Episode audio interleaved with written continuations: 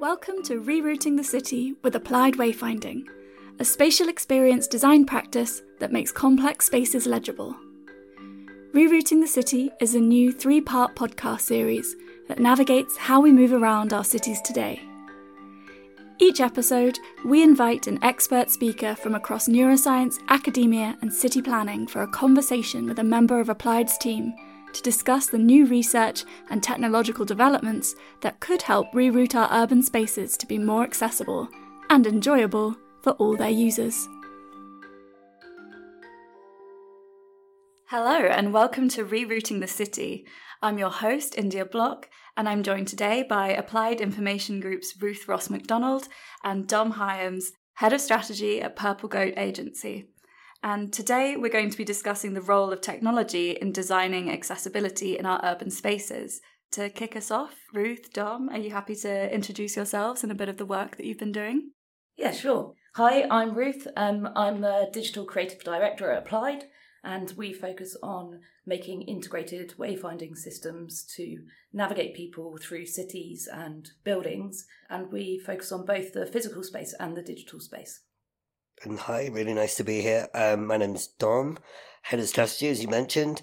Um, and Purple Goat essentially is the world's first and only disability led, inclusion focused marketing agency. So we work with brands to create the most forward thinking, progressive, and authentic campaigns out there and uh, we activate the disabled community and wider population in doing so to make things as kind of progressive and authentic as possible. Great. And to start, I wanted to know what does an accessible city mean to both of you? Do you have any personal favorites when it comes to cities that are accessible? I personally really enjoy um, Venice's silent airport. Uh, or are there any ones that are particularly bad for, for getting around. I'm not a very good natural navigator, which makes it quite difficult to get around in a city.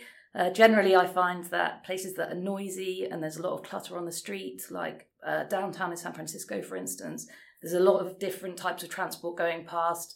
There's lots of signage everywhere. It's quite difficult for you to kind of orientate yourself and know where you are.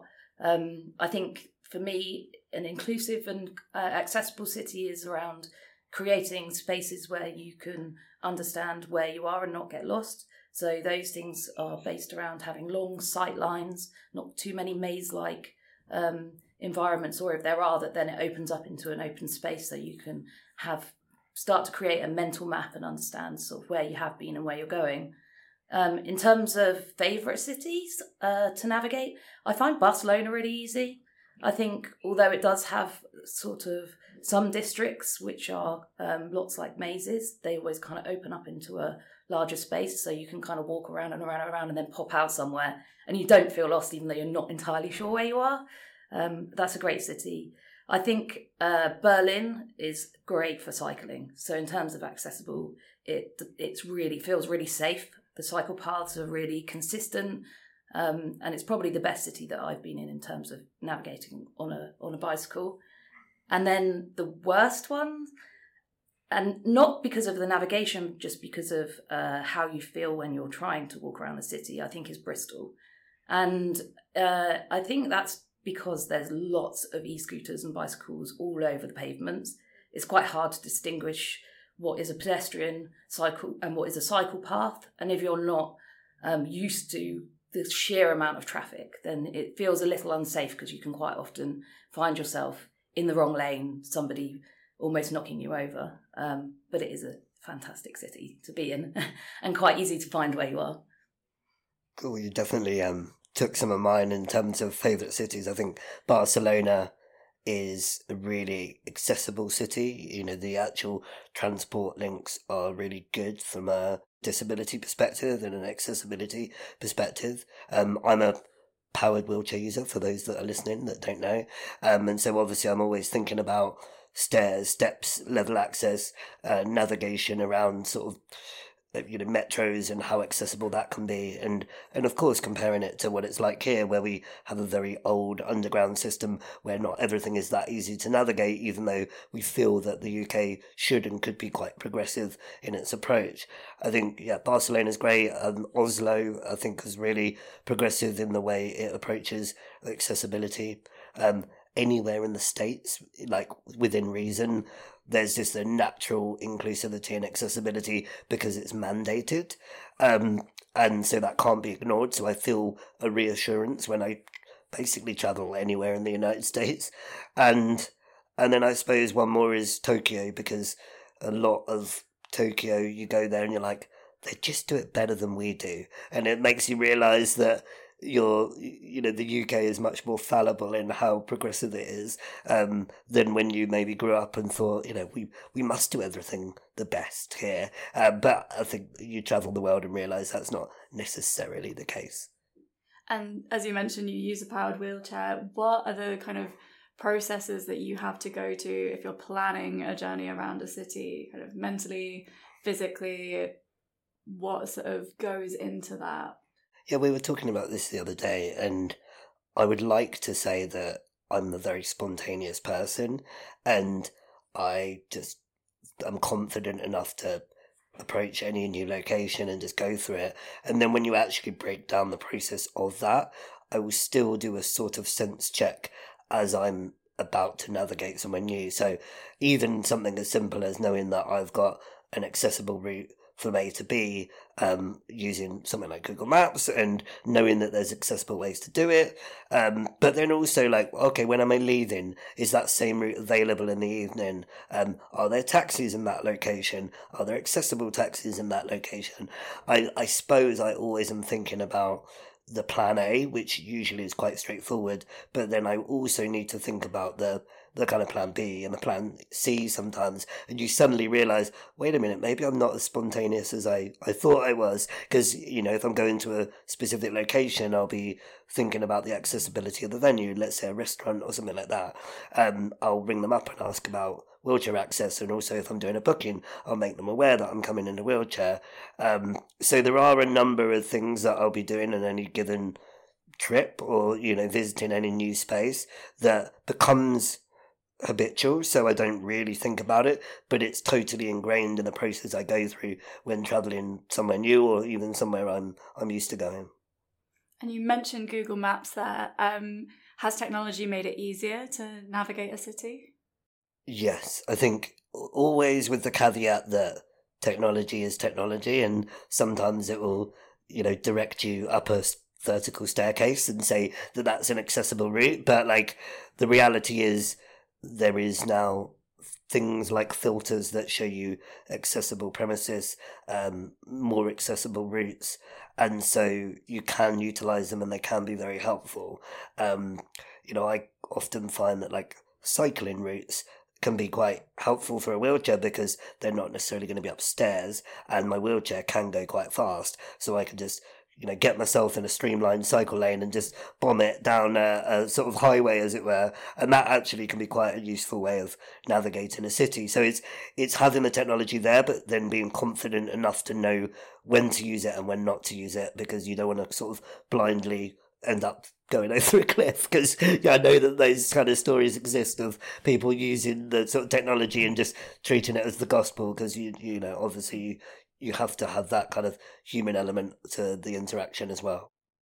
Ruth, you have a background in assistive technology software. Could you tell us a little bit more about your work there? Yeah, sure. So um, previously, I worked uh, for a company called CareScribe, and they create assistive technology for um, students. Mainly, originally, it was focusing on users who have uh, hearing impairment. So during COVID, a lot of the universities you couldn't actually go on site and the lectures were held online and some of those were pre-recorded lectures as well. And they a lot of the universities because it wasn't legislation at the time they weren't providing captions.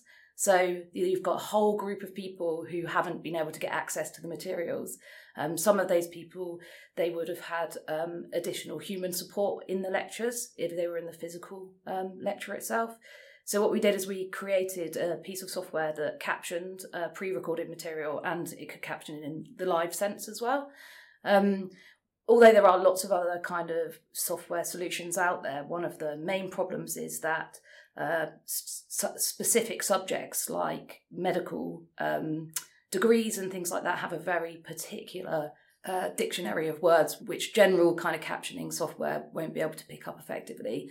And what that means is that one word being wrong in, in captions could completely change um, what the conversation is. And that was alienating people not to have access to um, education that they had paid for. So uh, we created captioning software. And also, off of the back of that, when we started to uh, increase the use cases for it, we also created uh, note taking functions inside of that, which helped us to expand the feature set and also to to uh, provide solutions for people with other neurological issues such as ADHD and dyslexia. So people who usually struggle with paying attention could now create those uh, transcripts and then take notes of those transcripts as well inside the software itself, so they could keep going back to it. When you talk around accessibility, there are a lot of kind of like buzzwords, jargon. Is accessibility the best word to use, do you think, when it comes to these sorts of conversations? This probably might be a game of snap, but inclusive design would be like a more natural way of approaching it from the ground up. So accessibility is obviously like almost the symptom. Um, you want spaces to be accessible for everyone, but if you are designing things inclusively from the start, then that natural accessibility will be there for everyone. So I think that you know the the gold standard is thinking around things from the outset as being open and accessible and inclusive to to everyone.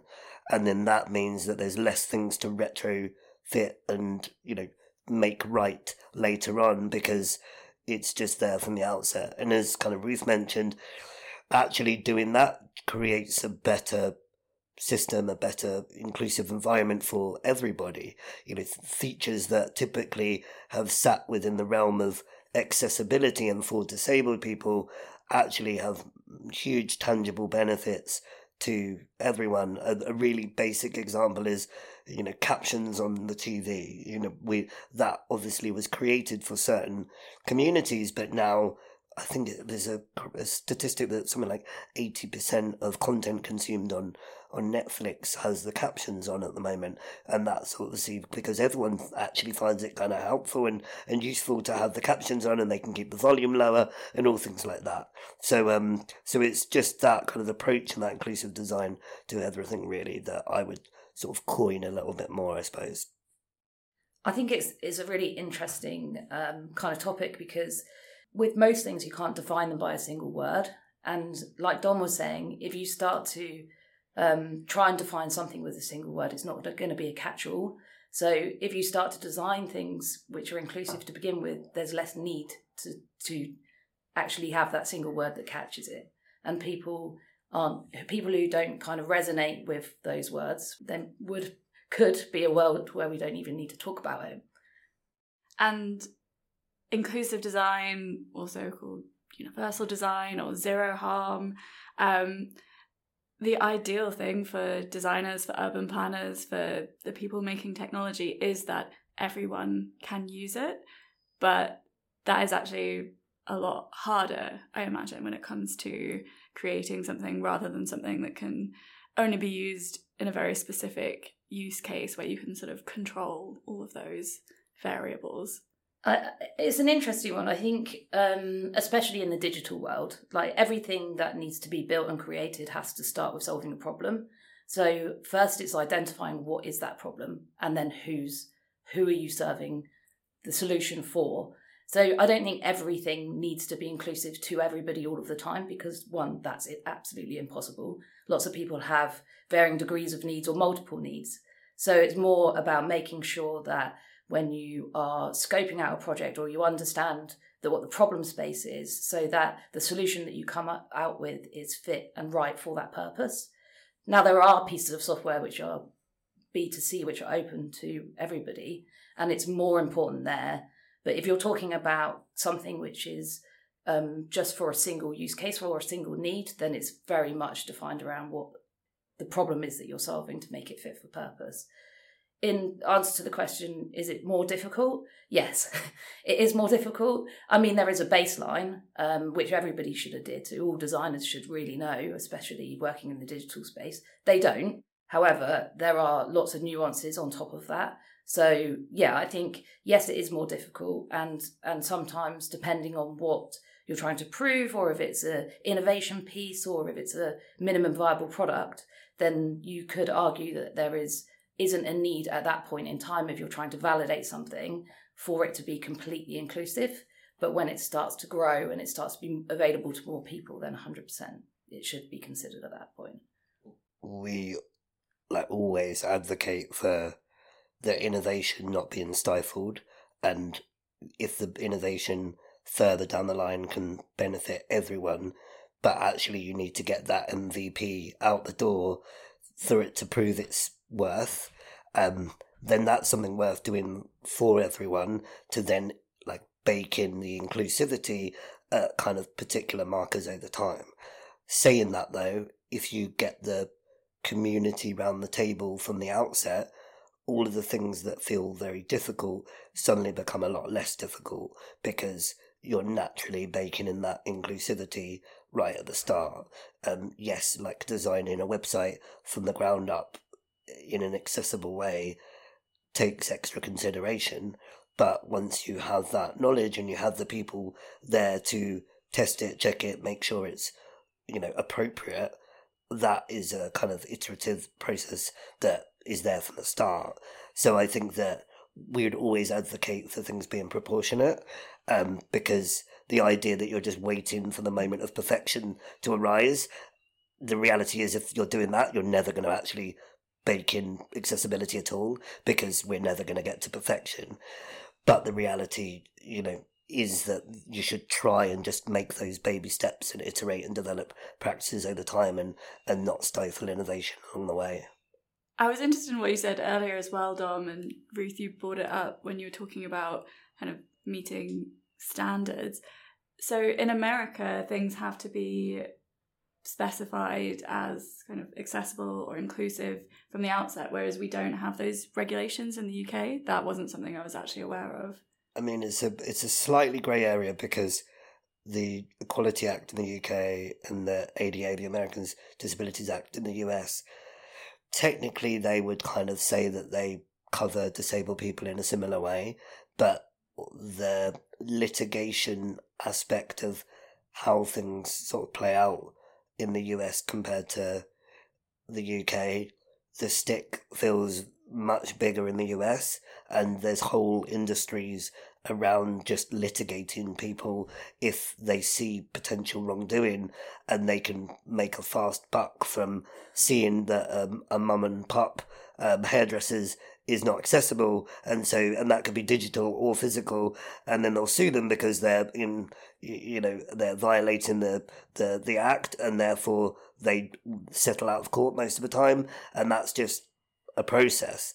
Um so therefore in america people know that they have to have that stuff in check from the outset and it just is a given that accessibility is just much more considered because of the fear of litigation. Um, that's a really blunt and sort of basic way of explaining it, but but it kind of is true to to a large extent. Yeah, I mean, in America, because quite a lot of our clients are American, using the word accessible is sometimes something that people would shy away from if because that's when you can get sued. But using terms like step free, you can't get sued for that. So if you had an accessible route or an accessible um, ramp, then that has to be ADA standards, and that would be um, less than five degrees. But if it's step free, then you're not kind of linking it to the ADA standards, but you're implying that somebody could go up it in a wheelchair. Because even a single degree out in incline, you could get sued for, which is very different to over here. very different. That's so interesting. And um, Applied has worked on a lot of I don't want to say accessibility in case you get sued, but um, projects in America Um, I believe one of them was a map for Central Park in New York. Could you talk a little bit more about the process for that? Were you actually doing any sort of changes to the physical routes, or was it more about charting them? The brief really was to create a handheld printed accessible map so that people can navigate around um, Central Park. It's a real common misconception that Central Park is flat. You think yeah, it's a big flat open space in the middle of the city, and therefore, you know, you should be able to get around that if you had any sort of additional needs. So that was a problem that needed to be solved, that people needed to understand where they could go in that environment and it has a range of lots of different types of slopes there as well so it's not just you know there is a bit of an incline we the project in itself um, was that we needed to be able to communicate the data on a map effectively for people to be able to, navigate um, across the space in a way that was suitable for them so where ADA standards state that a slope should be less than a, a five degree incline to be wheelchair accessible, actually that kind of wasn't um, a good enough scale to put on the map because there were lots of different other sizes of slopes, and it's not just about people in wheelchairs. There'll be people pushing buggies, somebody with crutches, for instance, and defining things by saying, okay, well, it either is wheelchair accessible or not isn't a, range, a broad range enough. So we designed a map that highlights uh, the slopes, and the primary focus was to um, use a set of design tools that would create uh, human centered terminology so that people could understand what those slopes mean. Because putting sort of five degrees, seven degrees, who, well, I don't know, what, what, what degree of incline can I do? Um, so the idea was that we created human centered terminology and then um, created categories of slopes, and that we classified three different ranges of slopes. Uh, one was flat or gentle, one was moderate, and one was steep. And then we created a key on the map um, that described what each of those meant. So the moderate, I think, is the one which is wheelchair accessible. Um, so it had a little description as well as the classification itself. And then on the map, we used three different visual key identifiers to allow them to make the decision of what routes they would take based on those classifications that they could see. It was about putting that data into a human readable format that people would understand. And you mentioned the digital tools there. What sort of went into the testing process? Did you get people in who use wheelchairs or buggies to to test it out to give you a kind of sense of how easy it was or how those gradations like mapped onto their experiences? Yeah, sure. So um, there was a whole uh, user group that was used for testing throughout the whole process, and that was a range of different needs. Um, people of an older generation, people in a wheelchair, people who um, had to use crutches, for instance. So that is what helped define those classifications for those slopes, and also um, we used them to also test the map afterwards uh, and make sure that they were part of the process throughout the whole of it. Dom, is slope inclination something that you have to think about? It's largely fine, and I always particularly surprise taxi drivers when I rocket up their very steep ramp into the cab, and it's no issue whatsoever because it's got quite a lot of power in the wheelchair. Um, I once had the experience I never hoped to have, which was where I kind of couldn't see that the slope was almost like graduating more as it was going down, and I was higher than I thought in the chair, and my chair actually toppled forward. It's only happened once, and I hope it will never happen again. But um, but you know, it's something I obviously have to think about. Um, the, the higher up I am in the chair, obviously the center of gravity goes from being very very low in the chair to uh, higher up. Um, so so I'm always kind of trying to be in a you know rocket mode, really low down to the ground, because then my center of gravity is better. But but absolutely, you know, slopes play a part. But then there's also things like the the sort of climate. Um, if it's been raining, then things are slipperier, things like that. Um, also, camber can be a real issue. You know, whereas something can be quite gentle in its camber, but if you combine that with a slope and maybe it being wet or snowy or icy, suddenly it can be a real problem. You know, I've, I've sort of slid sideways um, off off curbs before, and I, I won't say it a sports car, but don't tell them that. Um, but but but like you know, so it can just be a combination of factors that really play into something, not just a singular item. And I'm sure it's that kind of thinking that you're thinking about when you're looking at that kind of you know park approach as well. Yeah, especially the weather. And, you know, we kind of had more moderate weather in the UK, but in America it's really extreme.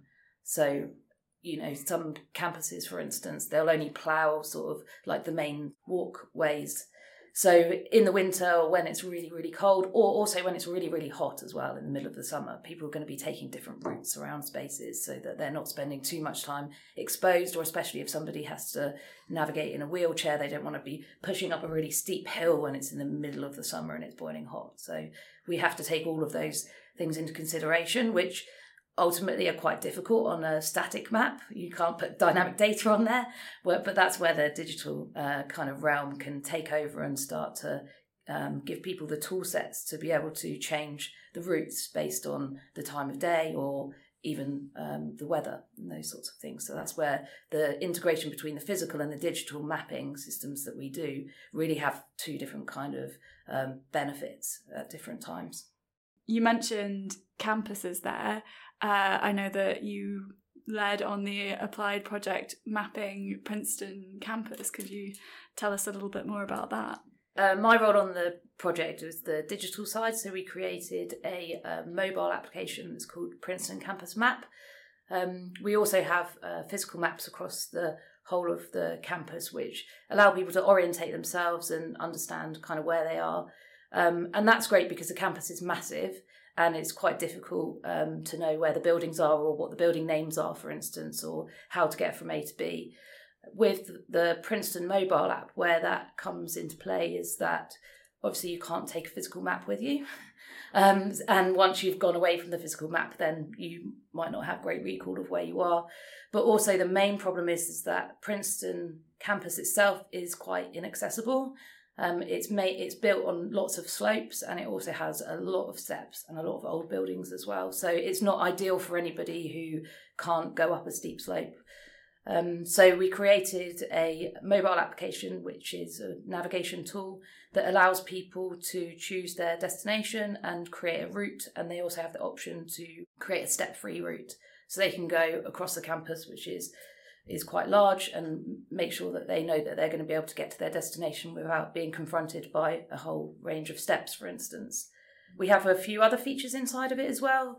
So the map itself, you can zoom into the map and multiple layers, and it, you'll be able to identify where the steps are. And if you zoom in even more, you can see actually how many steps there are in each kind of set. Uh, we also have highlighted where the accessible building entrances are so that you can lots of the buildings are really big um, and some of the entrances are accessible and some of them aren't. So you can navigate the map and have a look and browse and find out um, which build which building entrance is right for you. And there you can also find out information about buildings. So on each point of interest you can click on it and it'll give you some more richer information about each of those buildings themselves um, and what's inside of there and contact details too. So if you need to contact to confirm anything um, it's a great app. I mean, I've just been out there doing some usability testing, and it was far, my first time on campus. Um, I've never been there before. It is massive, and I don't think I would have been able to get around without it. To be fair, uh, which is fantastic that I managed to go whilst the uh, app had been released. Um, and I do wonder what my experience would have been like if I'd tried to navigate uh, without it. it. It was interesting to do a test between Google Maps and our campus map. Um, the campus is under loads of construction. It's probably the most that it's had, and that generally impacts some of the routes. So there might be um, lorries coming in that have to close off a certain route, and that might impact an accessible route. So they would then create an accessible route out elsewhere, um, and and all of the kind of campus impacts they call them, which are the which is the construction that's going in on site, means that even people who are familiar with the site they actually have to take a different route than what they were used to. So inside of the app, we have the long-term campus impacts on there as well. Um, and as the site is changing, the we will change the map, and then people will always know kind of where to go and how to route their way around. It, it's great, and I think when we were just talking around weather as well, that's one of the issues on campus is that they do have really steep slopes, and in the winter it is also uh, can be really icy and snowy. So we're looking at some features potentially in the future where we can have different layers over the map, which will um, allow users to see where the uh, kind of ploughed routes are, for instance. Um, So because everybody's going to have a different experience depending on what time of year they go go to the campus too. The difference is you can put all the dynamic data on there, so as everything is changing, we can keep it completely up to date. Whereas the physical system that we have in place is more about orientating yourself, and those have updates when there are updates to the map on uh, kind of twice yearly cadence. But with the digital map, we can update things as and when they happen. That must have been a really interesting experience to have not physically encountered the campus while you'd been working on it. Do you think that helped to kind of be able to, you know, think about those routes in a different way? It was a really interesting one, to be honest. I think because we were working in a larger team, there are a lot of people who were on the project who have been there and they know the campus like the back of the hand. Uh, but for me, for my particular experience, one of the things that I found that was really useful inside of the app when I was on campus is that when you click on a point of interest, there's an image of the building. So when I was on campus, I had already created um, a visual view of what the campus looks like. So when I got there, I could validate that I was in the right place, and it, and it made me familiar with the environment, even though I'd never been there. So I think for browsing and for use cases where the uh, campus map is used for um, visitors or uh, parents of students who haven't been there for being able to browse and become familiar with it, or if your um, child is telling you about a certain place, you can actually feel like you're connected to the campus even though you may not have been there before. So I think it was strange in the sense that it in my mind it was a map, but actually it wasn't. It was beyond that. In my mind it was more three dimensional because I'd already seen pictures of the buildings themselves before I even got there. So when I got there, it kind of felt a lot more familiar. Dom, have you ever encountered kind of specific apps for places or I mean, what are the apps that you really rely on on a daily basis to navigate? So two two apps that provide sort of strong accessibility data that depending on where I'm going I might use or not use so much is Sociability and Access-Able, um, both of which have a multitude of accessibility information in them. Um, sociability is more kind of crowdsourced in its by nature, and Access-Able is more kind of audit based by nature. But both have you know really strong merits to the way they approach things. I'd probably use Google Maps the most just because I am usually well aware of my needs and and usually vocal enough that I go, "Hey, can I get into your building?" kind of thing, um, because that's just the short shortcut to going where I'm going, if that makes sense. But in reality, like having that multitude of tools is really valuable and obviously is extremely beneficial for all different sort of use cases and sorts of people. I also use Passenger Assistance, which is a, a train um, booking app. Um, so that means that I know that in my local station that's only manned um, in the hours of the morning, like until 12, that if I book it in inverted commas two hours before what I'm going what train I'm going to be on, there will be someone at that station for me to get the ramp down so I can get on and off the train. It used to be I think 48 hours and then it was 24 hours and now they've got it down to two hours. So it's as close to turn up and go as they can do at the moment. Obviously the, the ideal situation and uh, is that you turn up and go and there's a lot of stations where I of course still do that because I don't know, for example, today when I'm actually going to be back at a station, so I can't plan what train I'm going to be on in two hours' time. But the, those stations are much more equipped. You know, the bigger ones, the London Bridges, the King's Crosses, they're they're much more equipped for me turning up and um, saying, "Hey, uh, can I get on the train in five minutes' time?" And they're like, "Sure." Um, and so that's that's obviously what I what I do as well. I think beyond that, there's there's apps that are just naturally baking in more inclusivity into their tools as well. Like something that might seem silly, but like a there's a coffee app I use for the coffee shop. It's called Best Coffee, and I noticed like maybe six months ago that they started to list accessibility features in there, and that's really helpful because there's only so much information you can glean from browsing the images on on Google Maps or something, and when it says, "Oh yeah, it's got a disabled toilet and it's got step-free access," suddenly I'm like, oh great, I'll go that 10 minute, 15 minute detour to try it out instead of going, well, I'm not sure and that'll be a waste of time if I go. So the additional information gives you additional reassurance that actually, you know, planning your day in a way that can involve those things is not kind of going to be a waste of your time and doesn't add any kind of intrepidation or anxiety to that process. Ruth, I know you do some work around cognitive load. So, as I understand it, that's the sort of amount of working memory that we have, and reading a map, reading directions, processing all this can be really taxing. And we've spoken a lot about um, sort of physical needs when navigating but also there are the kind of the mental elements people who have cognitive disabilities or people who are neurodiverse how does that factor into your work with Applied? Uh, it's a really interesting one, actually. I think in the both in the physical world and in the digital world, we talk about um, something called progressive disclosure. So that's giving someone the right information to get to the next point but not bombarding them with everything. So, you know, if somebody, if you go up to somebody and ask direction somewhere and they say, oh, you take a left, you go three, three blocks down, you take a right, you go four blocks, you take a right, and then by then you've already forgotten the first bit. So it's all about giving people the information that they need to get to the next step for them to make the next decision or the next point.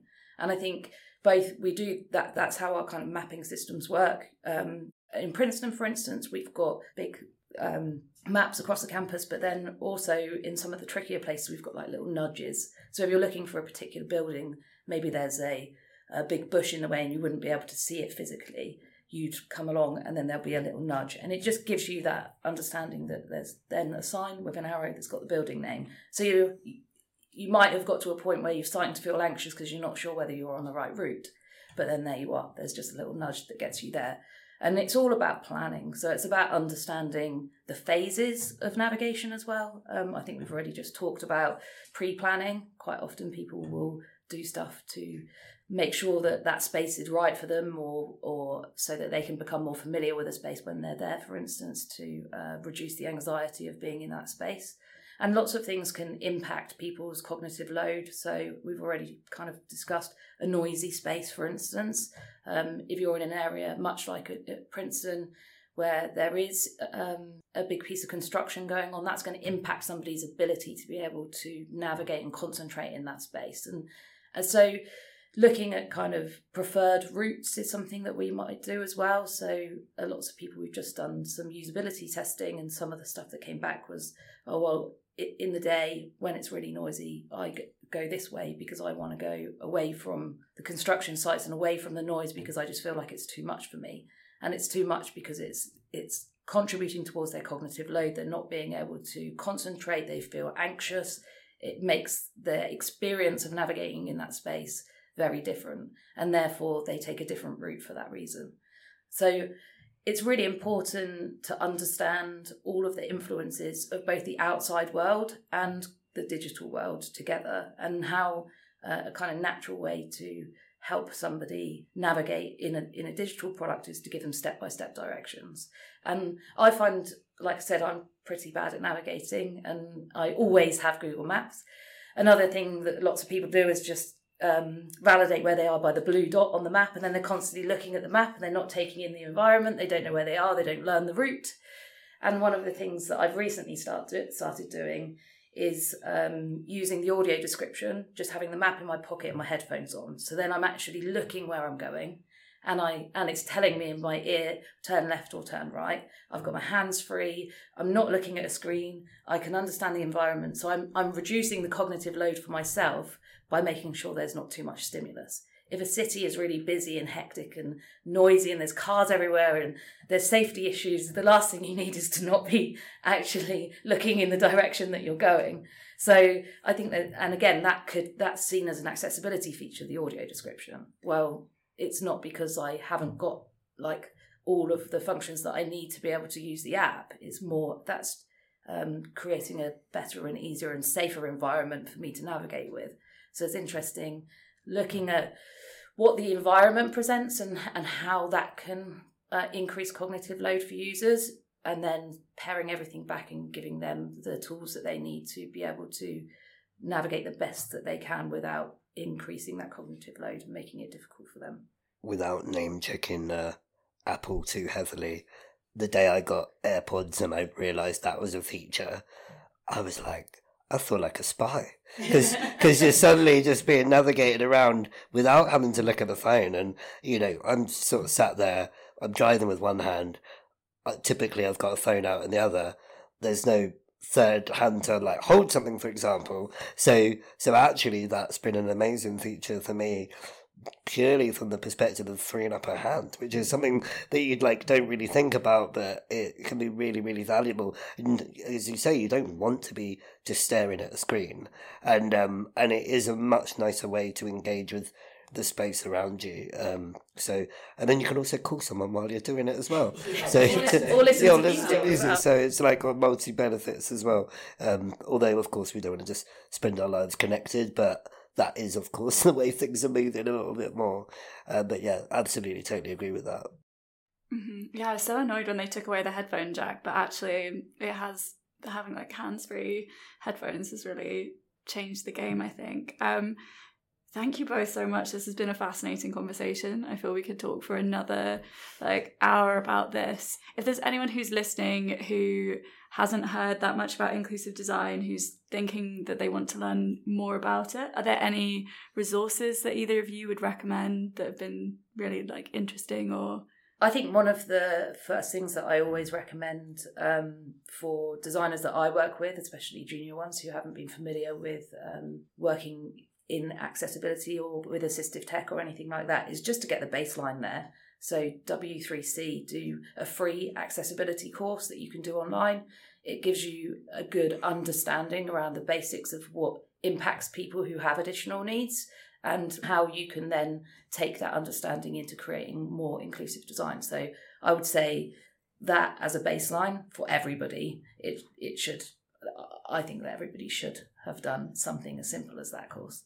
I'm going to give you a half answer. Um, in the same way that in like 2020 we had the spotlight on the Black Lives Matter movement, and there was uh, kind of precedent for people having to sort of have a stock taken and self reflection and an education of themselves.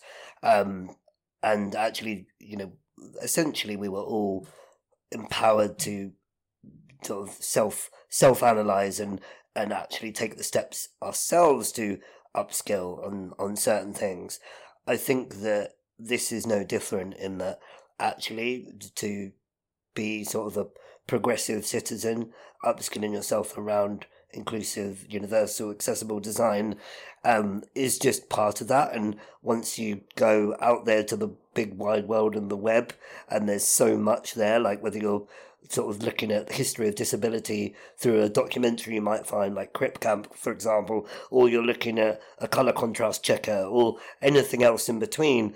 There's so much out there that's a free resource to start those kind of thoughts and those processes of learning going. And then once you realize essentially how important it is and why it's important, the there'll be the natural steps to go, oh, okay, well, I know that I need to get people around the table and I know where they exist now. Um, so I think that you're totally right. Like, start the process of learning, and then naturally that will give more questions, which is only a good thing, and more more places for you to look to to seek out more information. But the idea is it's being an iterative process, not uh, you have to have complete knowledge overnight because that becomes overwhelming and just means that people will probably not do anything at all. So take those first baby steps. I think that's a really good point to end on. Thank you, Dom, and thank you, Ruth. Thank, you. Thank you. you for having me. You've been listening to a Disegno podcast. For more podcasts, visit disegnojournal.com. This podcast was hosted and edited by Disegno. The panel was selected by Applied Wayfinding and Camron PR. Editing was by Evie Hall and Lara Chapman, and hosting by me, India Block.